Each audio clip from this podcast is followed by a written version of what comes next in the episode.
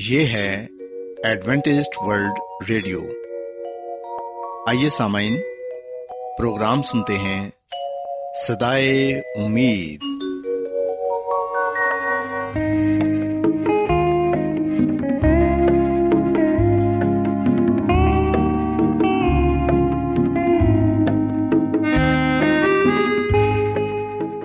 سامعین، پروگرام صدائے امید کے ساتھ میں آپ کی میزبان فرا سلیم اور صادق عبداللہ خان آپ کی خدمت میں حاضر ہیں۔ ہماری طرف سے آپ تمام سامعین کی خدمت میں آداب۔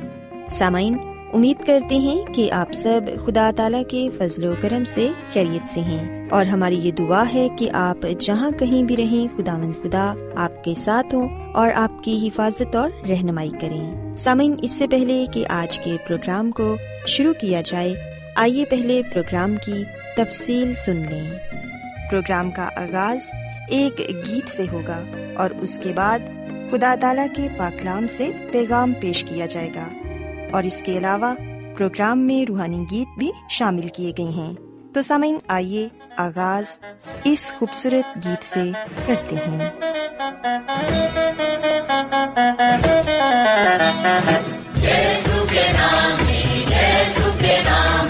ہم کرتا پاتے ہیں یسوع کے نام میں، یسوع کے نام میں شیطان بھاگتا ہے۔ یسوع مسیح کے تازہ نام کا مقابلہ کون کر سکتا ہے؟ یسوع مسیح کے تازہ نام میں ہم کرتا پاتے ہیں۔ لویا ہلیلویا، ہلیلویا،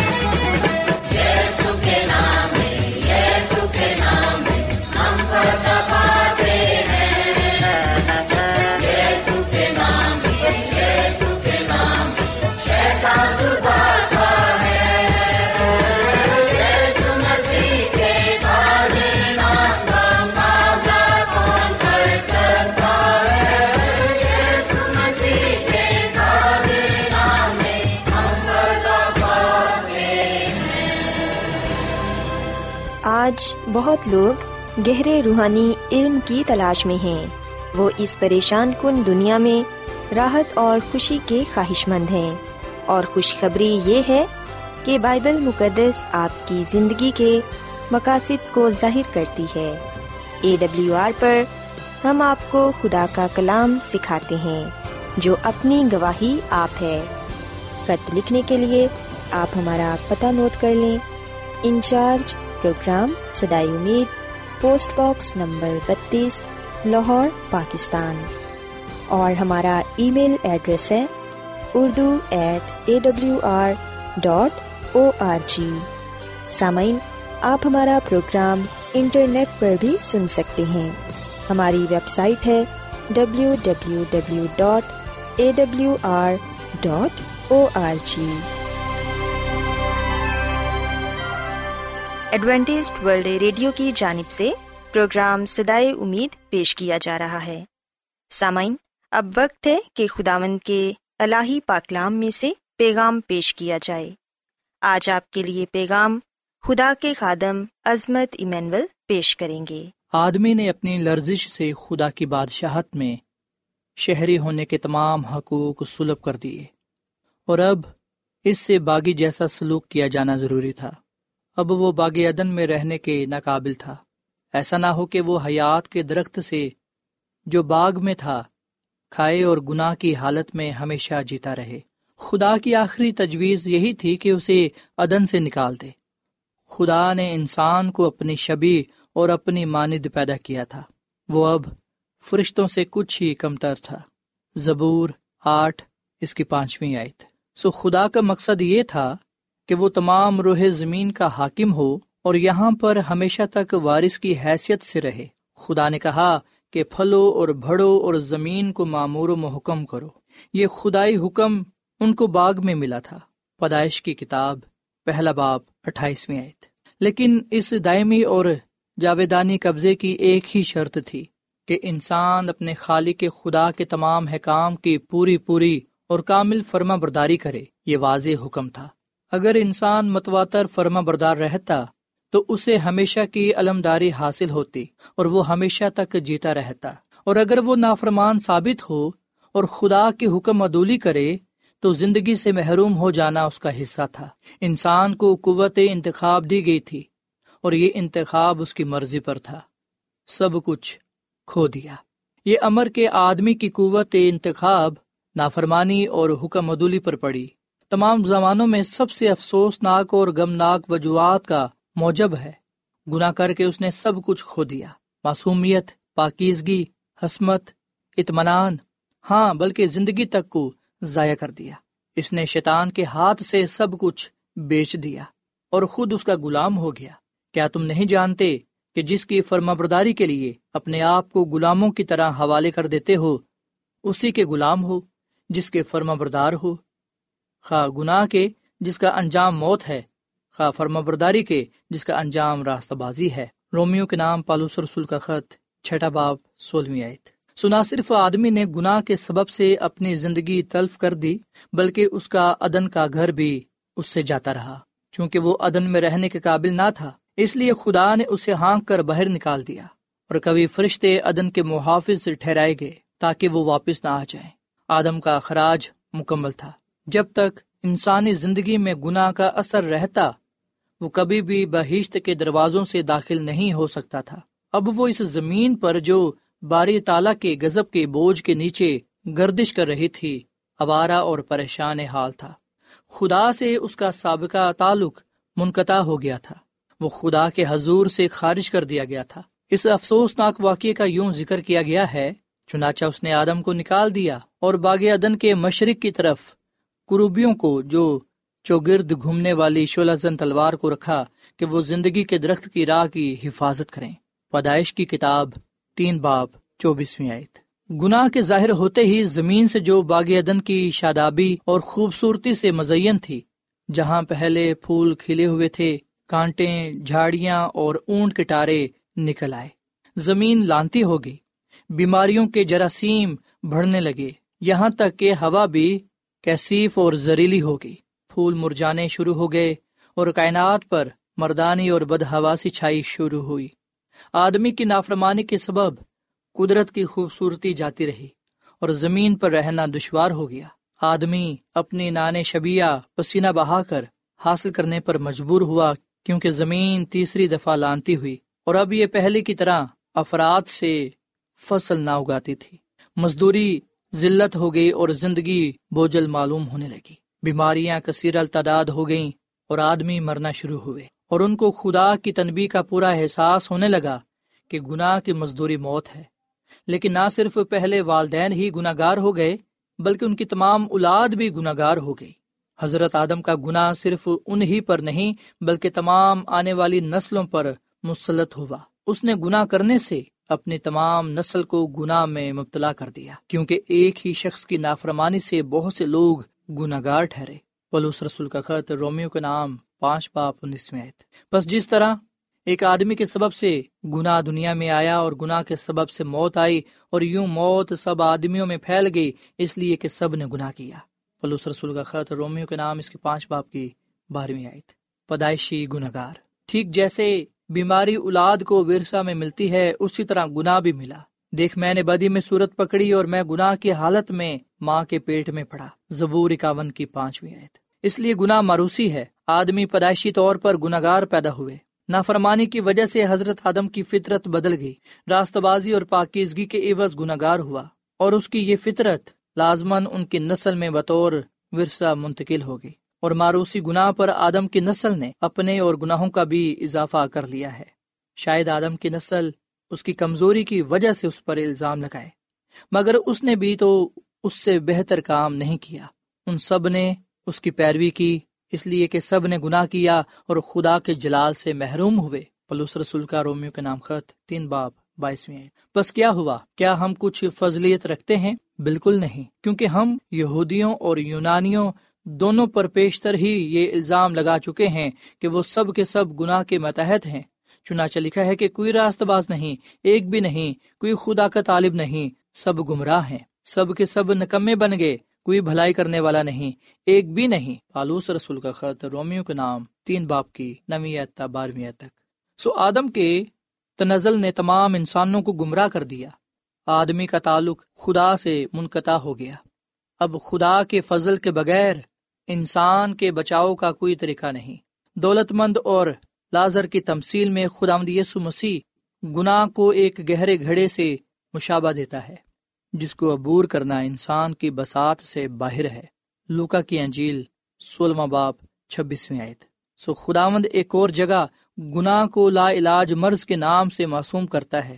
خداوند یوں فرماتا ہے کہ تیری خطگی لا علاج اور تیرا زخم سخت دردناک ہے، تیرا حمایتی کوئی نہیں جو تیری مرم پٹی کرے، تیرے پاس کوئی شفا بخش دوا نہیں، تیرے سب چہنے والے تجھے بھول گئے، وہ وہ تیرے طالب نہیں، فی الحقیقت میں نے تجھے دشمن کی ماند گھائل کیا اور سنگ دل کی طرح تعذیب کی، اس لیے کہ تیری بدکاری بڑھ گئی اور تیرے گناہ زیادہ ہو گئے۔ یرمیہ کی کتاب تیسواں باب بارہویں آیت تا چودہویں آیت۔ سو گناہ ایک گھڑے یا تاریک خندق کی ماند ہے، جس سے رہائی محال ہے۔ انسان بالکل نکارا اور نکمہ ہو گیا ہے، اور گناہ کے سبب خدا سے علیحدہ ہو کر اپنے آپ کو بدلنے کی صلاحیت نہیں رکھتا۔ گنہگار اپنے آپ کو بچا نہیں سکتا، بلکہ اس کا انجام تباہی اور بربادی ہے، اور عمر بڑھنے کے ساتھ ساتھ اس کا گناہ بھی بڑھتا جاتا ہے۔ شاید وہ اپنے آپ کو گناہ کی دلدل سے بچانے کے لیے جد و جہد کرے، مگر وہ جوں جوں کوشش کرتا ہے، ویسے ہی اور دلدل میں پھنستا جاتا ہے۔ گزشتہ چھ ہزار سال کی انسانی تاریخ یہ واضح کر رہی ہے کہ گناہ اور بے دینی بڑھتی جا رہی ہے، اور بائبل ہمیں یقین دلا رہی ہے کہ آخری نسلیں اس سے بھی بدتر حالت میں ہوں گی۔ پولس رسول بیان کرتا ہے، برے اور دھوکے باز آدمی فریب دیتے اور فریب کھاتے ہوئے بگڑتے چلے جائیں گے۔ پولس رسول کا خط تموتس کے نام، تین باب تیرہویں آیت۔ گناہ ایسی بیماری کی مانند نہیں جو اپنا زور دکھا کر چلی جاتی ہے، بلکہ یہ انسان پر اپنی گرفت مضبوط کر لیتا ہے اور پھر نیکی کرنے کے قابل نہیں چھوڑتا۔ یرمیہ نبی فرماتا ہے، حبشی اپنے چمڑے کو یا چیتا اپنے داغوں کو بدل سکے تو تم بھی جو بدی کے عادی ہو نیکی کر سکو گے۔ یرمیہ کی کتاب تیرواں باب تیئیسویں آیت۔ یہ دونوں قدرتی حالتیں بدلنا ناممکن ہے۔ آدمی کمزور فطرت ہے، اور اگر اکیلا چھوڑ دیا جائے تو یقیناً نیست و نابود ہو جائے گا۔ گناہ کے مہلک نتائج، جو ہی بنی آدم دنیا میں بڑھتے چلے گئے، گناہ کے دردناک نظارے قوموں کی باہمی شکر رنجیاں، حسد اور جنگ و جدل کی صورت میں نظر آنے لگی۔ آدمی ایک دوسرے کو تباہ و برباد کرنے پر اتر آئے۔ قومی امتیاز اور شان و شوکت کو قائم رکھنے کے لیے جو افسوسناک و المناک جھگڑے اور فساد ہوئے ہیں، ان سے انسان کی گزشتہ چھ ہزار سالہ تاریخ کے صفات پورے ہیں۔ یہ خوفناک حالات نسلوں میں بدتر سے بدترین صورت اختیار کرتے چلے گئے، اور آخرکار دو بڑی عالمگیر جنگوں کی شکل میں ظاہر ہوئے، جن میں بے شمار جانے اور لاتعداد خزانے نیست و نابود ہو گئے۔ اب ایٹم بم کے دھماکے کی آواز اور جنگی انجنوں کے گڑگڑانے کی آوازیں سنی جاتی ہیں، جن کو اقوام عالم آخری فیصلہ کن جنگ ہر مجنون کے لیے تیار کر رہی ہیں۔ جو بائبل مقدس کے مطابق انسان کے ناز اور دنیاوی حکومت کا کلا کما کر دے گی۔ انسان انہی رازوں کو جاننے کی کوشش میں ہے اور اب اپنی دانش سے اپنے آپ کو تباہ و برباد کرنے کی کوشش کر رہا ہے۔ گناہ کے اثرات گوناگوں ہیں۔ یہ نہ صرف دائمی زندگی کو ناقابل بناتا ہے بلکہ عارضی زندگی کے بھی نااہل بنا دیتا ہے۔ یہ انسانیت کو چھین لیتا ہے اور اس کے اقوائے جسمانی اور روحانی کو کمزور کر دیتا ہے، یہاں تک کہ خدا کا خیال تک بھی دل سے نکال دیتا ہے اور انسانوں کو حیوان بنا دیتا ہے۔ گناہ انسان کی معصومیت، زندگی، دینداری کو حذف کر دیتا ہے۔ گناہ اس تمام محبت اور پیار کو جو خدا نے انسان کے دل میں پیدا کر رکھا ہے زائل کر دیتا ہے۔ اس کی جگہ شک و شبہ اور نفرت پیدا کر دیتا ہے۔ یہ دکھ، درد، مصیبت و غربت، غم اور آنسو سب اسی کا نتیجہ ہے۔ اکثر اوقات یہ انسانوں کو حیوانوں کے درجے سے بھی گرا دیتی ہے۔ قصہ کہتا گناہ نے بری طرح سے انسانوں سے انتقام لیا ہے اور خدا کی وسیع دنیا میں رہنے کے ناقابل بنا دیا ہے۔ یسعیاہ نبی فرماتا ہے کہ شریر تو سمندر کی مانند ہیں جو ہمیشہ موجزن اور بے قرار ہے، جس کا پانی کیچڑ اور گندگی اچھالتا ہے۔ میرا خداوند فرماتا ہے کہ شریر کے لیے سلامتی نہیں۔ یسعیاہ کی کتاب ستاون باب بیسویں اور اکیسویں آیت۔ یقیناً دگا بازوں کی راہ کٹن ہے۔ امثال کی کتاب تیرواں باب پندرہویں آیت۔ ایک دفعہ اٹلی کے مشہور مصور لیونارڈو دا وینسی سے کہا گیا کہ عبادت خانے کی دیوار پر ایک تصویر بنائے، چنانچہ اس نے عشاء ربانی کی تصویر جس میں خداوند یسوع مسیح اور اس کے بارہ شاگرد دسترخوان پر بیٹھے ہوئے تھے تجویز کی۔ اس خوبصورت تصویر کے متعلق بہت سے قصے کہانیاں ہیں، لیکن ایک سچی کہانی ہے۔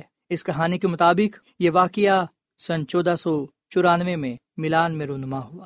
یہ تصویر تقریباً اختتام پر پہنچ چکی تھی، لیکن خداوند یسوع مسیح اور یہودا اسکریوتی کی شکلیں بنانے والی تھیں۔ لیونارڈو نے دور کھڑے ہو کر ناقدانہ نگاہوں سے اپنے کام کو دیکھا اور پھر اپنی کرسی پر بیٹھ گیا اور بڑا پریشان ہو گیا، کیونکہ خداوند یسوع مسیح کا اور یہودا کا نمونہ تلاش کرنا مشکل تھا۔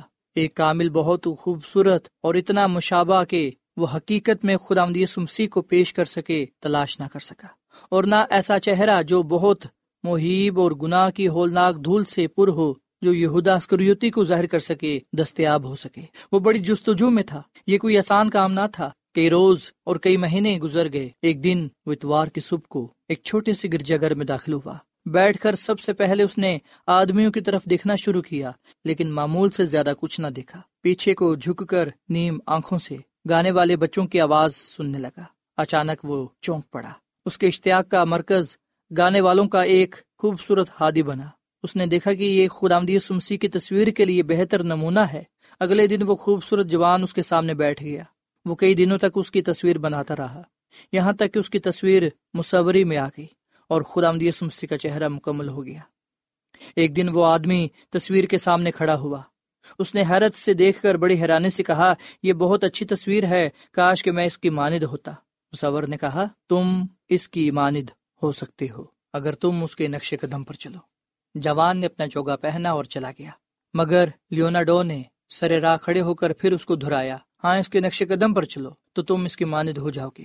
یہ بڑا مجسمہ ایک نامکمل حالت میں دنوں تک پڑا رہا۔ مصور ملان شہر کی سڑکوں پر کسی ایسے شخص کی تلاش میں رہا جو یہودا کا نمونہ بن سکے، لیکن وہ ایسی خوفناک، ظالم اور دہشت ناک شکل جیسی وہ چاہتا تھا نہ پا سکا۔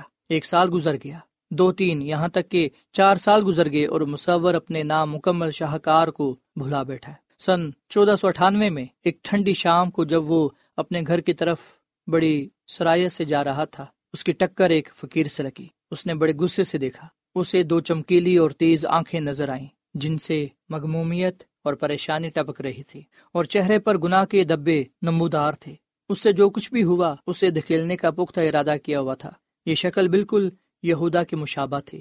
اسے عرصے سے جس کی تلاش تھی بڑے شوق سے اس کو گھر لے گیا، اور اگلی صبح سویرے ہی اٹھا، نامکمل مجسمے کو نکالا اور مکمل کرنا شروع کیا۔ اوباش اور آوارہ گرد جو تہہ خانے میں سویا ہوا تھا اس کے سامنے بیٹھا۔ اس نے اس کے غیظ و غضب کو اور قہر آلودہ چہرے کے اثرات اور حرکات کو یہودا کے چہرے کے مشابہ میں نقش کر دیے۔ اب شاہکار مکمل تھا۔ وہ سیدھا، متفین اور گندے کپڑے پہنے فقیر نے مجسمے کے سامنے کھڑے ہو کر زشت روئی سے اپنے چہرے کو بگاڑ کر کرخت آواز سے کہا، بدقسمتی بری شے ہے، کیا یہ ٹھیک نہیں جب وہ کھڑا تھا تو مصور نے اس کو اس تصویر کے لیے معاوضہ پیش کیا۔ اس نے کہا، نہیں، میں کتنا بیوقوف ہوں، میں اگر بہتر چیز کے لیے خرچ کرتا کیا ہی اچھا ہوتا۔ اگر میں آپ کی نصیحت پر عمل کرتا جو آپ نے کچھ عرصہ پہلے دی تھی۔ مصور نے کہا، کیا میں نے؟ اس نے کہا، ہاں، کیا آپ کو یاد نہیں؟ اس نے بھری ہوئی آواز سے کہا۔ لیونارڈو نے اس کی طرف دیکھا کہ آنسو اس کے چہرے سے نیچے کو ڈھلکتے چلے جا رہے ہیں۔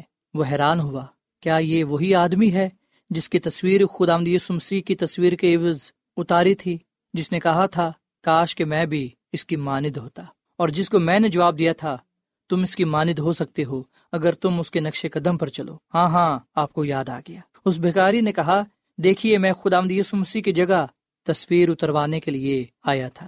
یہ کہانی کیا ہی نصیحت آموز ہے۔ اگر یہ آدمی خداوند یسوع مسیح کے پیچھے چلتا تو وہ اس کی مانند ہوتا، لیکن اس نے غلط انتخاب کیا اور اپنی مرضی پر چلا، اس لیے یہودیٰ بن گیا۔ شریر انسان محل میں رہ سکتا ہے اور اپنی دولت اور شان و شوکت کے سبب سے حسد کا سبب ہو سکتا ہے۔ وہ دکھاوے کی خاطر کہہ سکتا ہے کہ میں خوش و خرم ہوں، لیکن اس کا ضمیر اس کو بدی پر ملامت کرتا ہے۔ اس کے دل میں حقیقی خوشی نہیں۔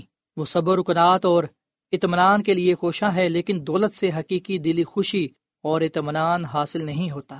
خداوند یسوع مسیح نے ان سے کہا، خبردار، اپنے آپ کو ہر طرح کے لالچ سے بچائے رکھو، کیونکہ جس کی زندگی اس کے مال کی کثرت پر موقوف ہو کیونکہ کسی کی زندگی اس کے مال کی کثرت پر موقوف نہیں۔ اور اس نے ان سے ایک تمثیل کہی کہ کسی دولت مند کی زمین میں بڑی فصل ہوئی، بس وہ اپنے دل میں سوچ کر کہنے لگا، میں کیا کروں، کیونکہ میرے ہاں جگہ نہیں جہاں اپنی پیداوار بھر کر رکھوں۔ اس نے کہا، میں یوں کروں گا کہ اپنی کوٹھیاں ڈھا کر ان سے بڑی بناؤں گا، ان میں اپنا سارا اناج اور مال بھر رکھوں گا، اور اپنی جان سے کہوں گا، اے جان، تیرے پاس بہت برسوں کے لیے بہت سا مال جمع ہے، چین کر، کھا پی، خوش رہ۔ مگر خدا نے ان سے کہا، اے نادان، اسی رات تیری جان تجھ سے طلب کر لی جائے گی، بس جو کچھ تو نے تیار کیا ہے وہ کس کا ہوگا؟ ایسا ہی وہ شخص ہے جو اپنے لیے خزانہ جمع کرتا ہے اور خدا کے نزدیک دولت مند نہیں۔ لوکا کی انجیل بارہواں باب پندرہویں اتا اکیسویں آیت۔ دو موتیں۔ حضرت آدم کے گناہ کا براہ راست اثر انسان کی موت ٹھہرا، جو طبعی موت کہلاتی ہے، اور یہ انسانوں کے حصے میں مشترکہ ہے، اور اس کی دلیل یہ ہے کہ تمام گزشتہ نسلیں موت کا لقمہ بن چکی ہیں، اور آج بے شمار بچے، آدمی اور عورتیں موت کی نیند میں تہہ خاک ہیں اور شہر خموشاں کے مکین ہیں، اور لاکھوں بنی آدم موت کا لقمہ بن رہے ہیں۔ دنیا میں ایک انسان بھی نہیں جس کو اپنے کسی عزیز کے دکھ درد سے دوچار ہونا نہ پڑتا ہو۔ تمام دنیا ماتم کا گھر ہے، کیونکہ گناہ کی مزدوری موت ہے۔ انسان اور اس کے گھر پر بہت بری طرح سے لعنت پڑی ہوئی ہے۔ یہ سب اثرات خوفناک تو ہیں، لیکن گناہ کا یہی نتیجہ نہیں ہے۔ اس کے علاوہ دوسری موت ہے، جو بیماریوں اور قدرتی وسائل سے نہیں ہوگی، بلکہ خدا، شیطان اور اس کے ہواریوں اور گناہ کو ختم کرنے کے لیے آگ اور گندک استعمال کرے گا۔ لیکن باری تعالیٰ کا شکر ہو، جس نے گناہوں سے اور ان کی مزدوری سے بچانے کا ایک ذریعہ مہیا کیا ہے۔ دیکھو، دور سے ایک آدمی آ رہا ہے۔ یہ کون ہے؟ دوم سے سرخ پوشاک پہنے بصرہ سے آتا ہے، یہ جس کا لباس درخشاں ہے اور اپنی زندگی کی بزرگی سے خرما ہے۔ یہ میں ہوں جو سادے کے الکول اور نجات دینے پر قادر ہوں۔ یہ سایہ کی کتاب تریسٹھواں باب پہلی آئے۔ وہ کون ہے جو کلوری والا ہے؟ وہ انسان کا واحد منجی ہے، اور کسی دوسرے کے وسیلے سے نجات نہیں، کیونکہ آسمان کے تلے آدمیوں کو کوئی دوسرا نام نہیں بخشا گیا جس کے وسیلے سے ہم نجات پا سکیں۔ اعمال کی کتاب چوتھا باب بارہویں آیت۔ صرف خداوند یسوع مسیح ہی زمین پر سے لعنت ہٹا سکتے ہیں اور انسان کو موت اور تباہی سے بچا سکتے ہیں۔ اس نے اپنے آپ کو بنی نوع انسان کو بچانے کے لیے پیش کیا۔ وہ نجات دینے پر قادر ہے۔ آمین۔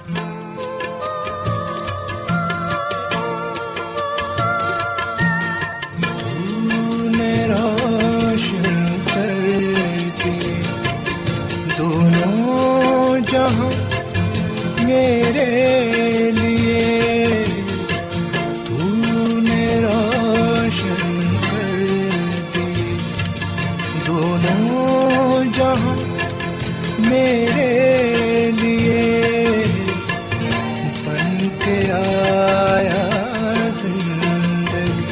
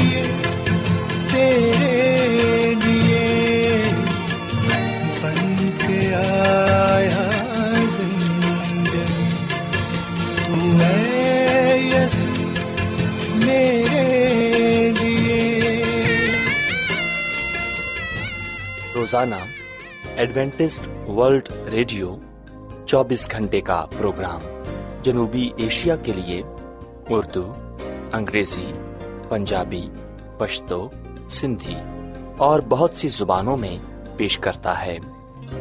صحت، متوازن خوراک، تعلیم، خاندانی زندگی اور بائبل مقدس کو سمجھنے کے لیے ایڈوینٹسٹ ورلڈ ریڈیو ضرور سنیے۔ یہ ریڈیو آپ کی فکر کرتا ہے۔ ایڈوینٹسٹ ورلڈ ریڈیو کی جانب سے پروگرام صدائے امید نشر کیا جا رہا تھا۔ امید کرتے ہیں کہ آج کا پروگرام آپ کو پسند آیا ہوگا۔